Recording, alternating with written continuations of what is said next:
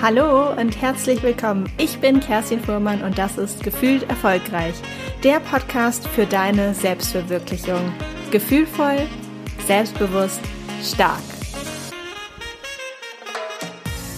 Unzufrieden im Job, aber auch im Leben. So ging es Janike Stör vor einigen Jahren. Deshalb hat sie den Entschluss gefasst, ihren Angestelltenjob zu kündigen, um ihren Traumjob zu finden. Sie hat sich dann ein Jahr Zeit genommen, in diesem Jahr 30 unterschiedliche Jobs getestet. Sie wird uns hier in diesem Interview erzählen, wie konkret sie das gemacht hat, welche Jobs sie getestet hat und da waren ein paar wirklich, wirklich spannende dabei und natürlich auch die Frage beantworten, ob sie am Ende auch wirklich ihren Traumjob gefunden hat. Wir gucken dann auch noch ein bisschen in die Zukunft. Janike wird uns sagen, warum sie glaubt, dass gerade die vielfach Interessierten von uns auf eine rosige Zukunft hoffen dürfen. Und ich wünsche dir ganz viel Spaß und Unterhaltung bei dieser Podcast-Folge.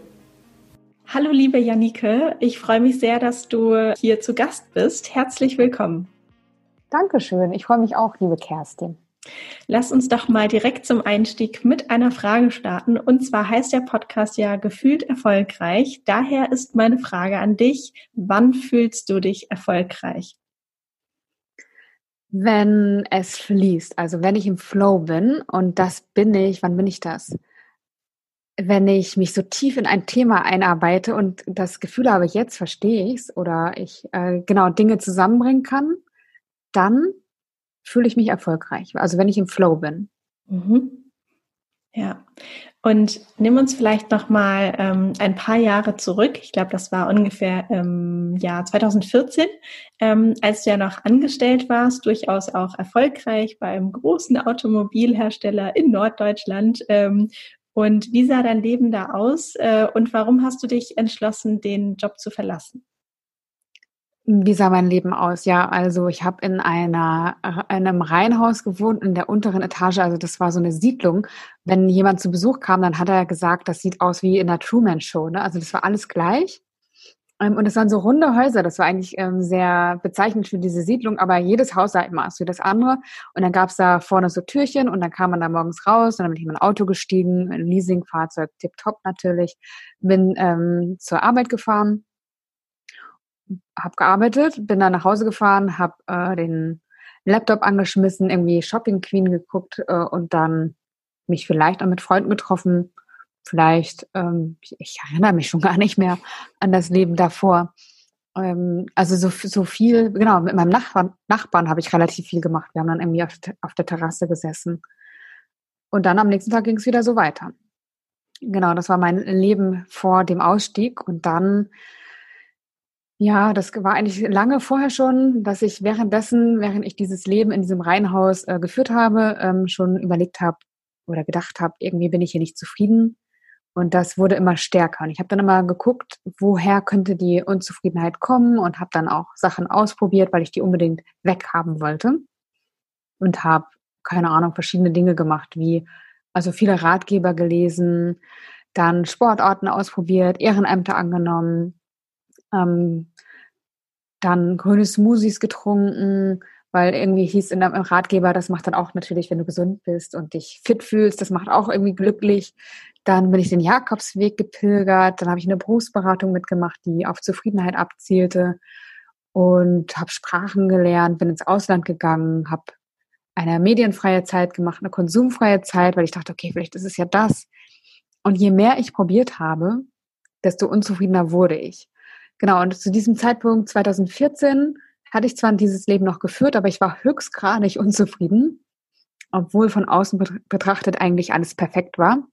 Und wie hat aber sich gleich, diese Unzufriedenheit ausgedrückt? Also wie können wir uns das vorstellen?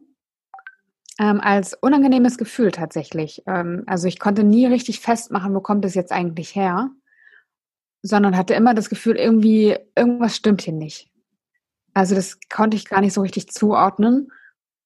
Und das war auch das Schwierige daran dass egal bei was ich auch probiert habe, dieses Gefühl, wenn dann nur ganz kurz weggegangen ist und ich aber nicht so richtig, ich konnte das nicht greifen und ich konnte es auch nicht so richtig beschreiben. Es war für mich immer nur so ein Gefühl von entweder Unzufriedenheit oder aber das Gefühl, ich gehöre hier nicht hin, ich bin hier irgendwie fehl am Platz. Hm, Im Job war das dann, dass du das Gefühl hattest, dass du da nicht so richtig hingehörst? Generell eigentlich. Mhm. Also auch im privaten Bereich. Ja, da nicht so, nicht so stark, aber das äh, spielt ja, also das ganze Leben äh, spielt ja zusammen, ähm, auch die verschiedenen Bereiche. Und ähm, mein ganzes Leben hat sich eigentlich so angefühlt, wie ich gehöre hier eigentlich nicht hin. Ja, heftig. Und nachdem du das alles ausprobiert hast, hast du keine andere Chance oder keine andere Option mehr gesehen, als zu sagen, okay, ich lasse den Job jetzt auch einfach mal weg? Oder wie bist du da zu dem Entschluss gekommen? Ich glaube, das hätte ich mich nicht getraut, wenn nicht noch etwas passiert wäre. Und das war, dass äh, mein Papa Krebs bekommen hat. Und der hat sozusagen meine Karriere, die ich vor mir hatte, hatte der sozusagen schon hinter sich, war gerade in den Vorruhestand gegangen und dann, glaube ich, ein paar Monate zu Hause gewesen ähm, und dann die Diagnose bekommen, dass er Krebs hat. Und da habe ich natürlich schon angefangen, mich zu hinterfragen und habe immer überlegt, okay, du bist jetzt unzufrieden, du hast zwar eine Karriere vor dir und du, also alles ist auch tipptopp, so äußerlich betrachtet, nur halt innerlich nicht. Und ähm, habe mir dann nochmal grundlegendere Gedanken gemacht und dachte, okay, wenn ich das jetzt mal so fortsetze, bis ich 60 bin vielleicht, wo bin ich dann? Und werde ich dann zurückblicken und sagen, ja, das war irgendwie ein gutes Leben, was du geführt hast. Genau, und dann habe ich immer mehr das in Frage gestellt, was ich gemacht habe. Dann kam ja auch diese ähm, Reise auf den Jakobsweg. Das war für mich ein ganz guter Testlauf, weil ich da ja einen Rucksack nur bei mir hatte und festgestellt habe, dass ich eigentlich alles, was ich brauche, um glücklich zu sein, in einen Rucksack bekomme sozusagen, es hat mir auch geholfen, von diesem Lebensstandard loszulassen. Ich dachte, ja, ich kann das nicht mehr ohne. Also du hast dich an so einen Lebensstandard gewöhnt und dann mh, mm, ist es das und dann braucht man das. Ich weiß nicht, wie es dir erging, als du hast ja auch ähm, einen Konzernjob mehr oder weniger hinter dir gelassen, ähm, wie es dir erging mit dem Lebensstandard. Ja, ich hatte auch erstmal angefangen, ganz viel einfach auszumisten. Also ich mir erstmal so das ganze Thema Minimalismus vorgenommen und ähm, sehr viel ausgemistet, wobei ich sagen muss, dass ich ähm, eigentlich schon immer recht sparsam unterwegs war. Also natürlich habe ich mir auch mal irgendwie was gegönnt oder bin essen gegangen oder habe auch irgendwie einen Urlaub gemacht, aber eigentlich schon immer sehr bedacht mit, äh, mit meinen Ausgaben auch ähm, umgegangen bin, ja. Ja, also das kann ich nicht von mir behaupten. Ich habe früher echt viel gekauft. Äh, Shoppen war eine echte Leidenschaft von mir. Und es führte aber irgendwie so weit, dass ich dann in, in den Laden gegangen bin nach der Arbeit, weil ich irgendwie frustriert war und so Frustkäufe gemacht habe. Ne? Mhm. Also dass ich wirklich dann Kleider im Schrank hatte, die mir gar nicht so hundertprozentig gefielen, aber ich dachte, ja gut, also das ist das Beste, was ich so gefunden habe. Und dann die Schilder gar nicht mehr abgemacht habe oder das gar nicht getragen habe. Das war echt irre. Ach, krass. Und dann habe ich auch die konsumfreie Zeit gemacht, um das eben auszuprobieren. Und dann, als ich ausgestiegen bin, habe ich ja auch meinen kompletten Besitz äh, reduziert. Also ich glaube, ich hatte da noch so sieben Umzugskartons hinterher mit Zeug.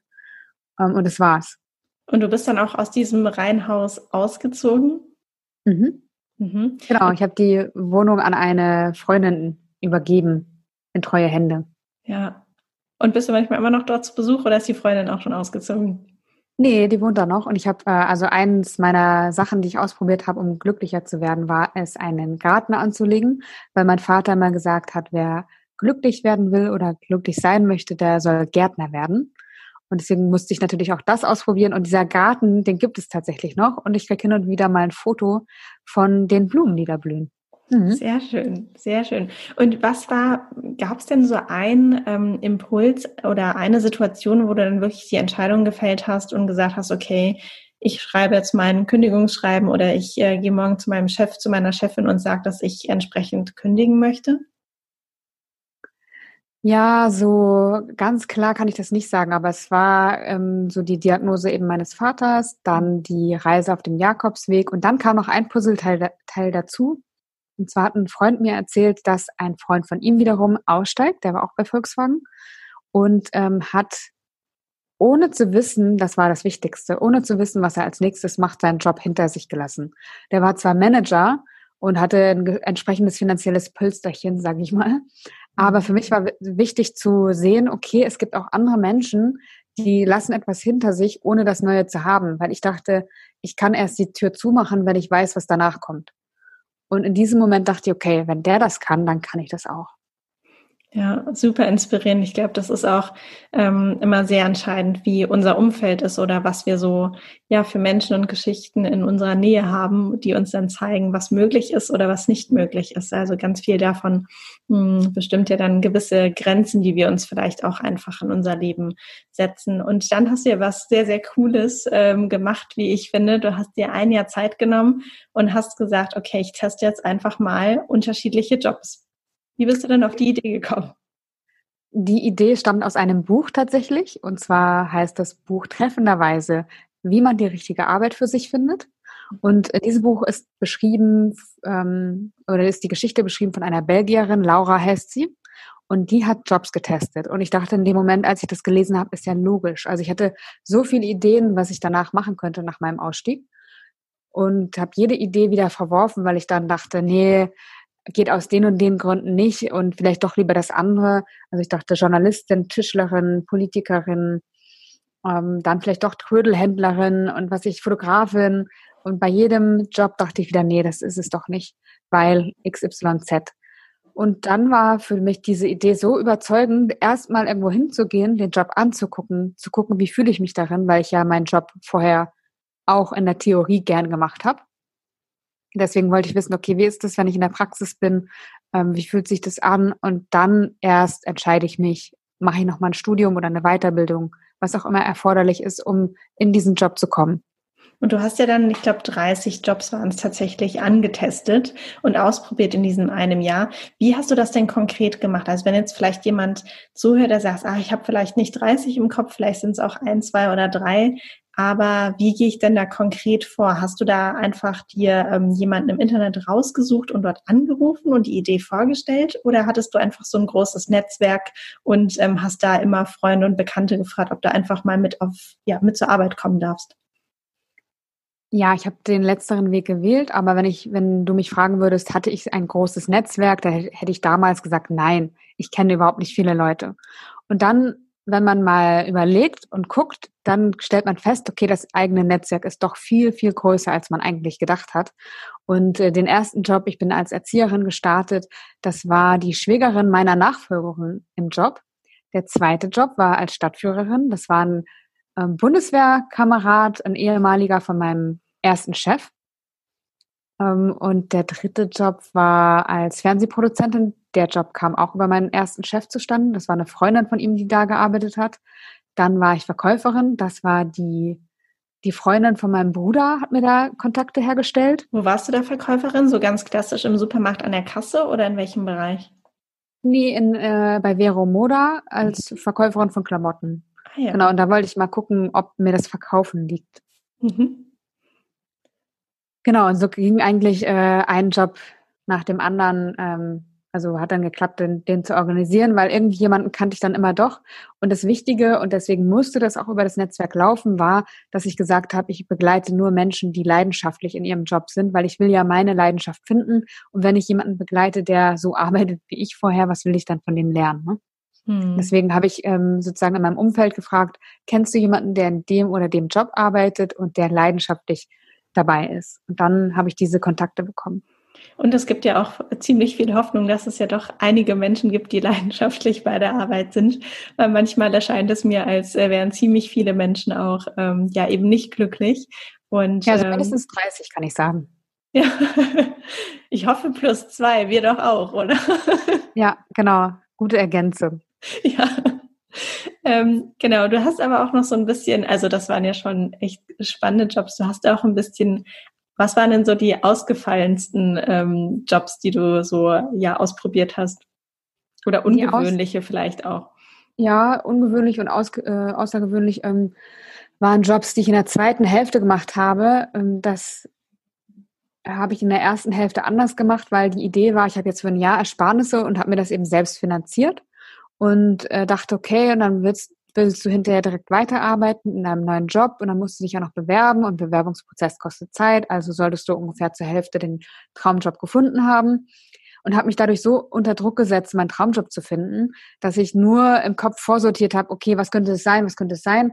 Und dann habe ich das ausprobiert und habe irgendwie gar keine Freude mehr gehabt am Ende des ersten Halbjahres weil ich mich selber gestresst hatte und jedes Mal gedacht habe, okay, schon wieder nicht, der war es schon wieder nicht. Oh Gott, äh, was mache ich? Ähm, und dann habe ich äh, den 15. Job tatsächlich verlost an, beziehungsweise vielleicht war es auch der 16. ist ja egal.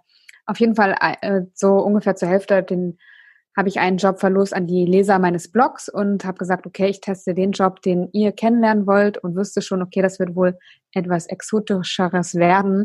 Und dann war es das auch. Und zwar bin ich in die Pathologie geschickt worden. Oh. Und ähm, ja, genau, hatte ich vorher auch für mich ausgeschlossen. Ich habe gedacht oder gesagt für mich, ich gehe nicht in die Schlachterei und ich gehe auch nicht in die Pathologie. Mhm. Und äh, dann war das Ergebnis aber da und ich wollte ja eine Herausforderung und dann bin ich auch in die Pathologie gegangen. Und es war tatsächlich ein mega, mega, mega spannender Job. Ähm, und durch diesen Job und durch die Erfahrung in dem Job bin ich ein bisschen offener geworden, weil ich dachte, okay, erstmal habe ich total die Vorurteile den Jobs gegenüber, das wird denen gar nicht gerecht. Und zweitens habe ich auch Vorurteile mir selbst gegenüber. Also ich habe im Kopf so ein Bild von mir, wie ich bin und was mir gefällt und wo ich gut bin. Und es muss eventuell gar nicht stimmen, weil ich vielleicht Teile von mir noch gar nicht kenne. Und dann bin ich ein bisschen offener geworden und habe dann Jobs gemacht wie Tierpräparatorin, Opernagentin, Hebamme, Politikerin, Freizeitparkbetreiberin. Das waren so schräge Sachen in Anführungszeichen. Und wie lange hast du die ungefähr gemacht? Also war es so ein Tag vor Ort oder wie lange ungefähr? Immer eine Woche, mhm. weil ich das vergleichbar halten wollte. Ja, ja, da kann man wahrscheinlich auch schon ein bisschen mehr Eindrücke sammeln als nur an einem Tag. Genau, also viele sagen immer, was willst du in einer Woche lernen? Da kriegst du den Job gar nicht mit. Aber es ist mir schon gut gelungen, würde ich sagen. Und eine, Sache, äh, eine Woche ist knapp, aber es ist möglich. Nicht alles versteht man natürlich durchs Tun oder erkennt man durchs Tun, weil dafür die Woche wirklich kurz ist. Aber ich habe sehr, sehr viel mit den Leuten gesprochen, die einfach da sind. Das heißt, ich habe vieles selber gemacht, ähm, aber auch vieles durch Gespräche gelernt. Ich finde es auch ganz spannend, was du vorhin erwähnt hast, dass ähm, viele Jobs einfach sehr mit Vorurteilen belegt sind. Und ähm, das begegnet mir natürlich auch in meiner täglichen Arbeit ähm, sehr oft wieder, dass, dass äh, zum einen die, ja, der Aspekt, dass äh, ist der Job interessant oder nicht ähm, und macht der Spaß und ist es ein cooler Job oder nicht, sehr, sehr äh, belegt sind, aber auch die finanzielle Seite, so mit welchem Job kann man sehr viel verdienen und mit welchem nicht und wir da sehr, sehr viele Vorurteile haben. Auf jeden Fall. Konntest du die denn ähm, dann auch abbauen in deinem Experiment? Ja, also ich habe keinen, also ich werde oft gefragt, was war denn der beste Job, was war der schlechteste Job und was ich gelernt habe, jeder Job ist ein guter Job die Frage ist nur, passt er zu mir oder passt er nicht zu mir? Von daher habe ich, ähm, es waren ja auch so viele Jobs, dass ich mir jetzt gar nicht ähm, so ausmalen konnte, wie es werden würde. Das war auch das Gute. Das heißt, ich konnte gar nicht erst so viele Vorurteile oder Erwartungen aufbauen, dass ich immer relativ ähm, erwartungsfrei hingegangen bin und dann offen das aufnehmen konnte, was da passiert ist. Von daher würde ich sagen, ja, ich habe einen anderen Einblick in den Arbeitsmarkt bekommen, in die verschiedenen Jobs und ja, Menschen, die einfach erfüllt arbeiten. Also es war schon echt eins der besten Jahre meines Lebens und bis dahin würde ich sagen das Beste. Wow, Wahnsinn. Und wenn du so zurückdenkst an die Menschen, die du kennengelernt hast, du hast ja gesagt, dass du ähm, dein, dein Filter sozusagen war oder dein Kriterium, äh, dass das auf jeden Fall Menschen sind, die auch leidenschaftlich gerne ihre Arbeit machen. Gibt es denn jemanden, den du getroffen hast, bei dem du dir gedacht hast, der, der oder sie sticht besonders aus der, ähm, ja, aus der Masse hervor oder der hat besonders viel Leidenschaft bei seiner oder bei ihrer Arbeit? Nee, die waren alle sehr leidenschaftlich. Also wenn, wenn du mich das so fragst, wenn mir in den Sinn kommt, sind es zwei Menschen tatsächlich, aber ich kann die anderen fallen eigentlich nicht ab. Das ist jetzt so ein spontaner Impuls. Das ist einmal der Opernagent, der wirklich einfach ähm, sehr, sehr aufgegangen ist in seiner Arbeit. Die anderen aber auch, wie gesagt. Ne? Mhm. Aber wenn du mich nach einem spontanen Impuls fragst, dann ist es der Opernagent.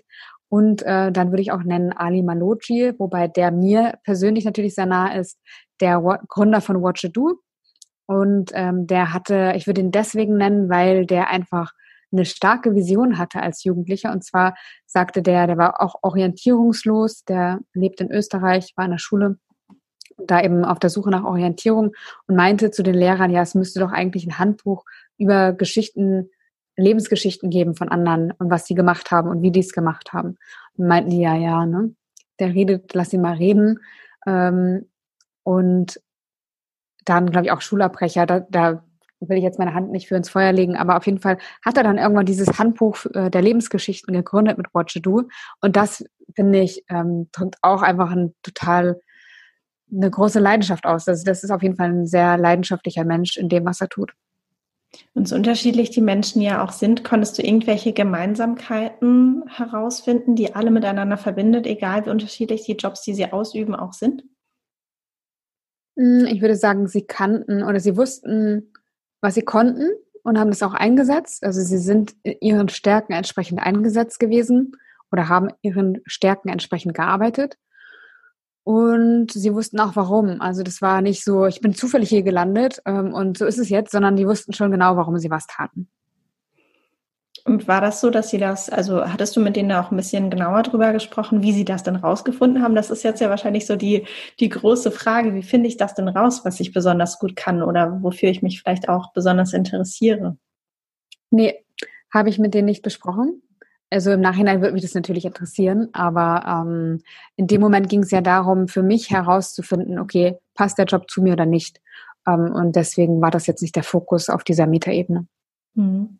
Und für dich, weil du jetzt, äh, das ist jetzt ja auch schon ein paar Jahre her, dass du dieses Experiment äh, unternommen hast, mm, was würdest du denn aus deiner heutigen Sicht sagen, dadurch, dass du dich jetzt natürlich auch in den letzten Jahren verstärkt mit dem Thema auseinandergesetzt hast, was ist denn besonders wichtig oder wie können wir erkennen, wo unsere Stärken liegen? Also ich bin ja absoluter Fan vom Ausprobieren, weil ähm, das eine ist, was wir theoretisch so denken und das, äh, wie schon gesagt, das kann vorurteilsbehaftet sein oder es wird es wahrscheinlich sogar. Und ich finde, wenn man etwas tut und es gelingt einem gut auf der einen Seite, aber auf der anderen Seite gibt äh, mir das vielleicht sogar Energie oder zumindest raubt es mir keine Energie. Ähm, und ich bin in diesem Flow-Gefühl, was ich auch am Anfang erwähnt habe, dann ist es ein gutes Indiz dafür, dass es eine Stärke ist. Und äh, man kann aber auch sein Umfeld fragen und äh, sich spiegeln lassen, um Feedback bitten, weil es auch immer einen Bereich gibt, den wir selber nicht kennen, der anderen irgendwie total offensichtlich ist. Ähm, und wir selber aber gar nicht für eine Stärke halten, weil es einfach so natürlich und normal für uns ist, dass wir das gar nicht als Stärke empfinden. Genau, und das sind so zwei Wege, wie man seine Stärken finden kann, aber es gibt noch mehr. Und was konkret meinst du mit sich spiegeln lassen? Wie konkret würde man das angehen? Mm, dazu braucht man einen, mindestens einen anderen Menschen. ähm, und entweder ich habe das immer im, im Job gemacht ähm, und natürlich um Feedback gebeten oder ich habe Freunde gefragt oder Bekannte, was die glauben, was mir gut liegt oder was ich auch nicht gut kann. Das heißt, ins Gespräch gehen und jemand anderen sein Bild, das er von mir hat, mir mitteilen lassen. Und dadurch hast du ja eine Spiegelung. Mhm. Und hast du einfach ähm, bekannte Freunde, aber eben auch Arbeitskollegen befragt, also auch aus den unterschiedlichsten Bereichen von ja, Menschen, mit denen wir so zu tun haben? Mm, ja, also es waren auch Leute im Job, die mir dann Feedback gegeben haben. Und dann hat sich auch herausgestellt, so mit der Zeit, dass ein Zugang, den ich immer wieder zur Arbeit gefunden habe und der mir auch gut gelegen hat, das Schreiben war. Das war ganz interessant für mich, weil ich das nie so als große Stärke von mir erachtet habe. Aber das war in vielen Jobs wirklich dieses, dieser Weg, um diesen Job zu begreifen, weil ich irgendeine Aufgabe bekommen habe, die ich schriftlich gelöst habe. Ähm, genau, so zum Beispiel. Und dann war ja irgendwann das eine Jahr mit den ähm, ja, 30 Jobs, die du bis dahin dann auch getestet hatte, zu Ende.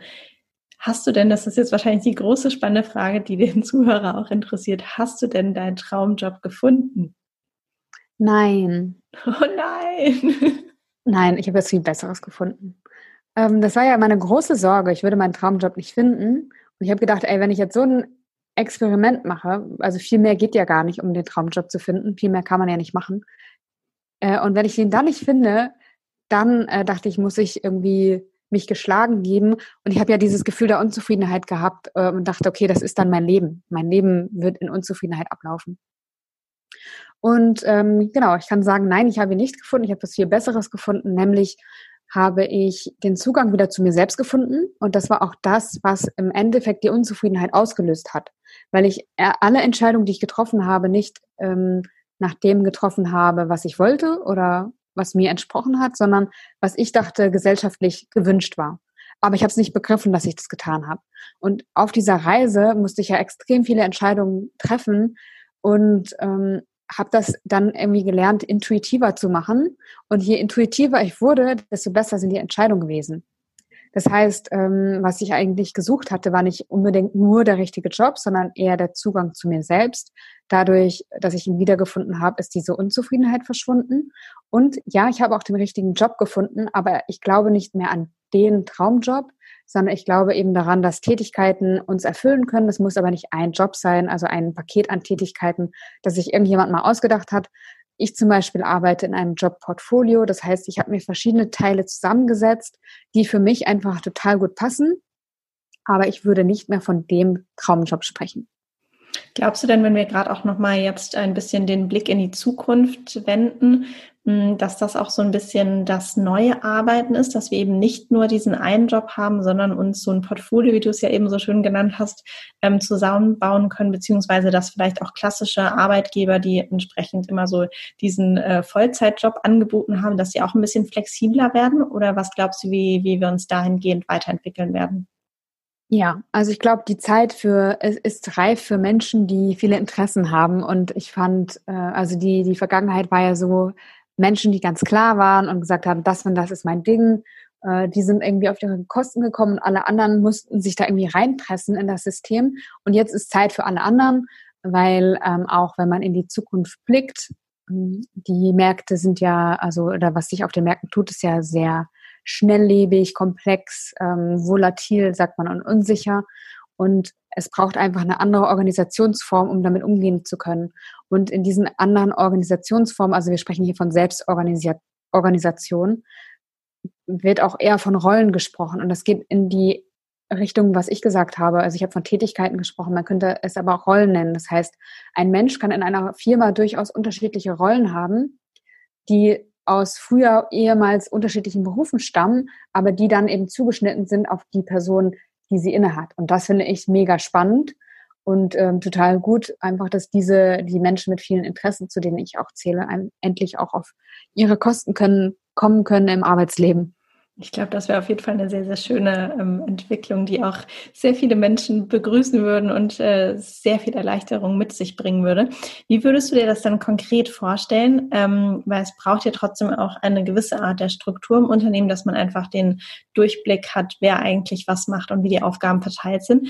Glaubst du, das ist dann ein bisschen in die Richtung, also habe ich mir das jetzt auch vorgestellt, beziehungsweise auch ähm, vorher immer so gedacht, dass das die Entwicklung ist, dass man einfach projektbezogen arbeitet und man sich vielleicht vielleicht so, es gibt so einen Pool ähm, oder ein bestimmtes Portal, wo es eben Projekte gibt, die ausgeschrieben sind und dann kann man sich einfach immer so drauf bewerben und sich einzelne Projekte picken sozusagen. Glaubst du, das geht in so eine Richtung oder stellst du dir das ganz anders vor? Ähm, das gibt verschiedene Dinge äh, oder verschiedene Wege, verschiedene Organisationsformen. Es gibt auf jeden Fall dieses projektbasierte Zusammenkommen, von dem du gesprochen hast. Es gibt aber auch ähm, Organisationssysteme wie Holocracy beispielsweise, wo du dann schon auch ähm, die Rollen absprichst, die du hast. Also ich war in einem Unternehmen für einen Jobtest, die eben danach gearbeitet haben und dann war eine, die im Bereich Innovation tätig war, auch im Bereich Recruiting zuständig für, fürs Onboarding der Mitarbeiter. Also das wäre dann schon explizit hinterlegt. Es gibt auch Unternehmen, die dann Kataloge führen, wer für was zuständig ist oder wer welche Rollen hat. Oder es gibt auch Unternehmen, die einfach sagen, okay, wir haben die und die Mitarbeiter und die haben die und die Stärken und ähm, dann ja Stärken basiert die anderen Mitarbeiter sie ansprechen lassen. Es gibt aber auch ähm, die Form, ich war auch immer in einem Unternehmen, da hieß es, ähm, wer, also es ging um natürliche Führung.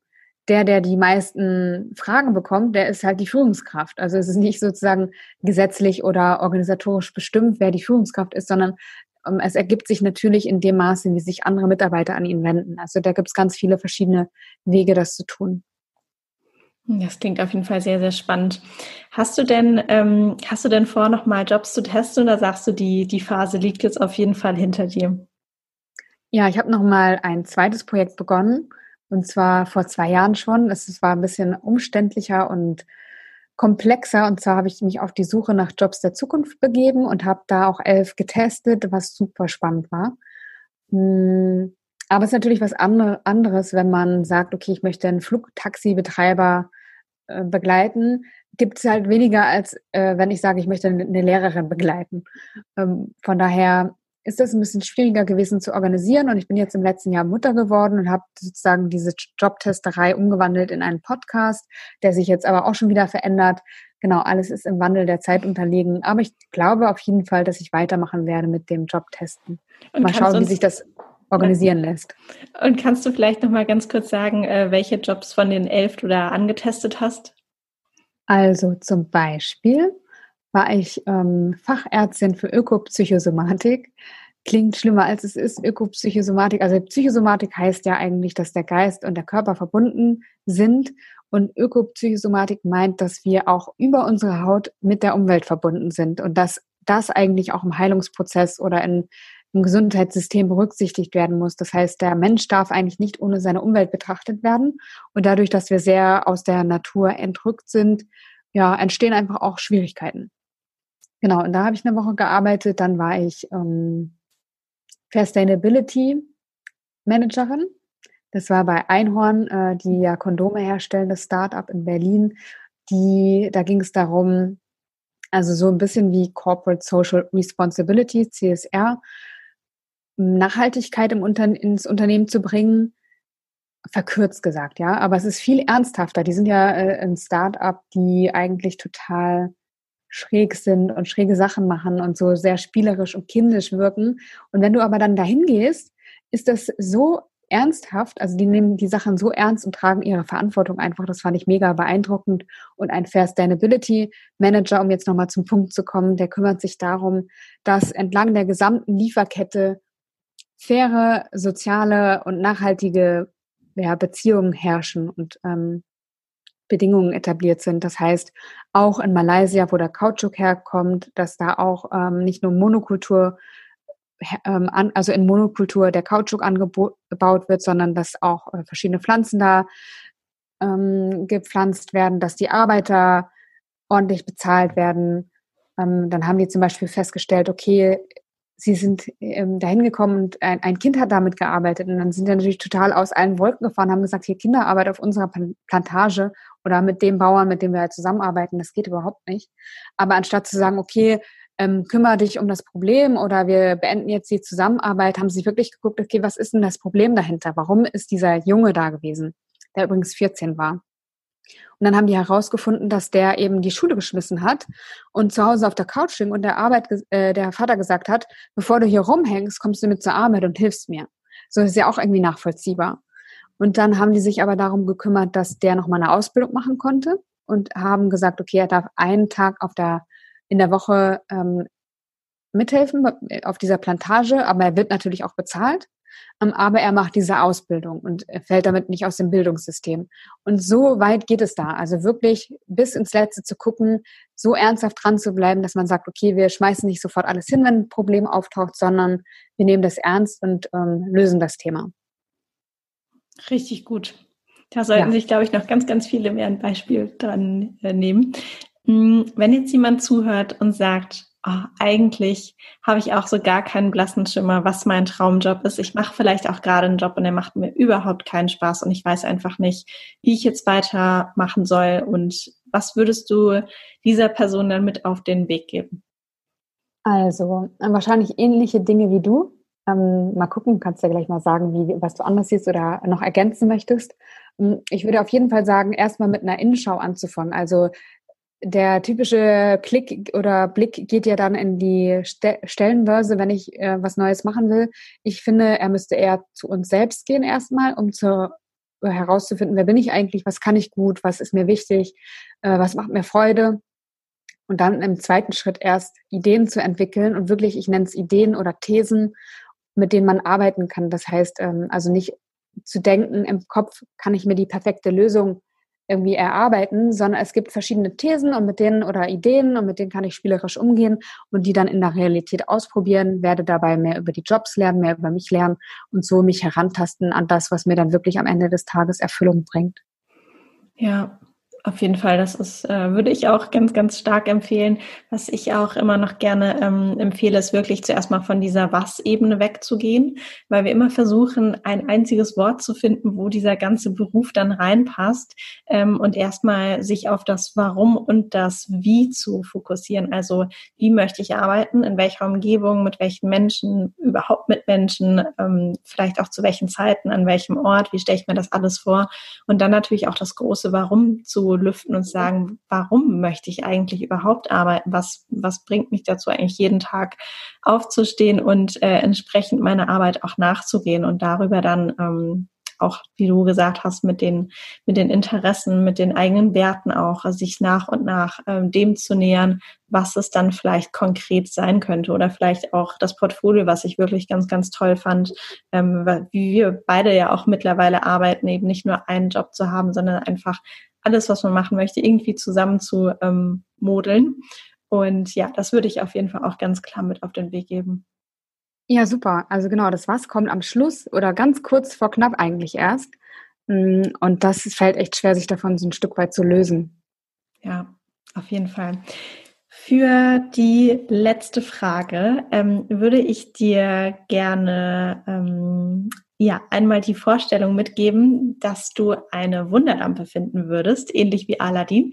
Und äh, der Geist, der da rauskommt, ähm, würde dir einen einzigen Wunsch erfüllen. Eine Sache, die du auf dieser Welt verändern könntest. Was wäre das? Okay, ich weiß. Ich würde mir wünschen, dass jeder Mensch den Bezug oder die, den Zugang zu sich selbst hat. Genau, und ich glaube, damit sind eigentlich fast alle anderen Probleme auch gelöst.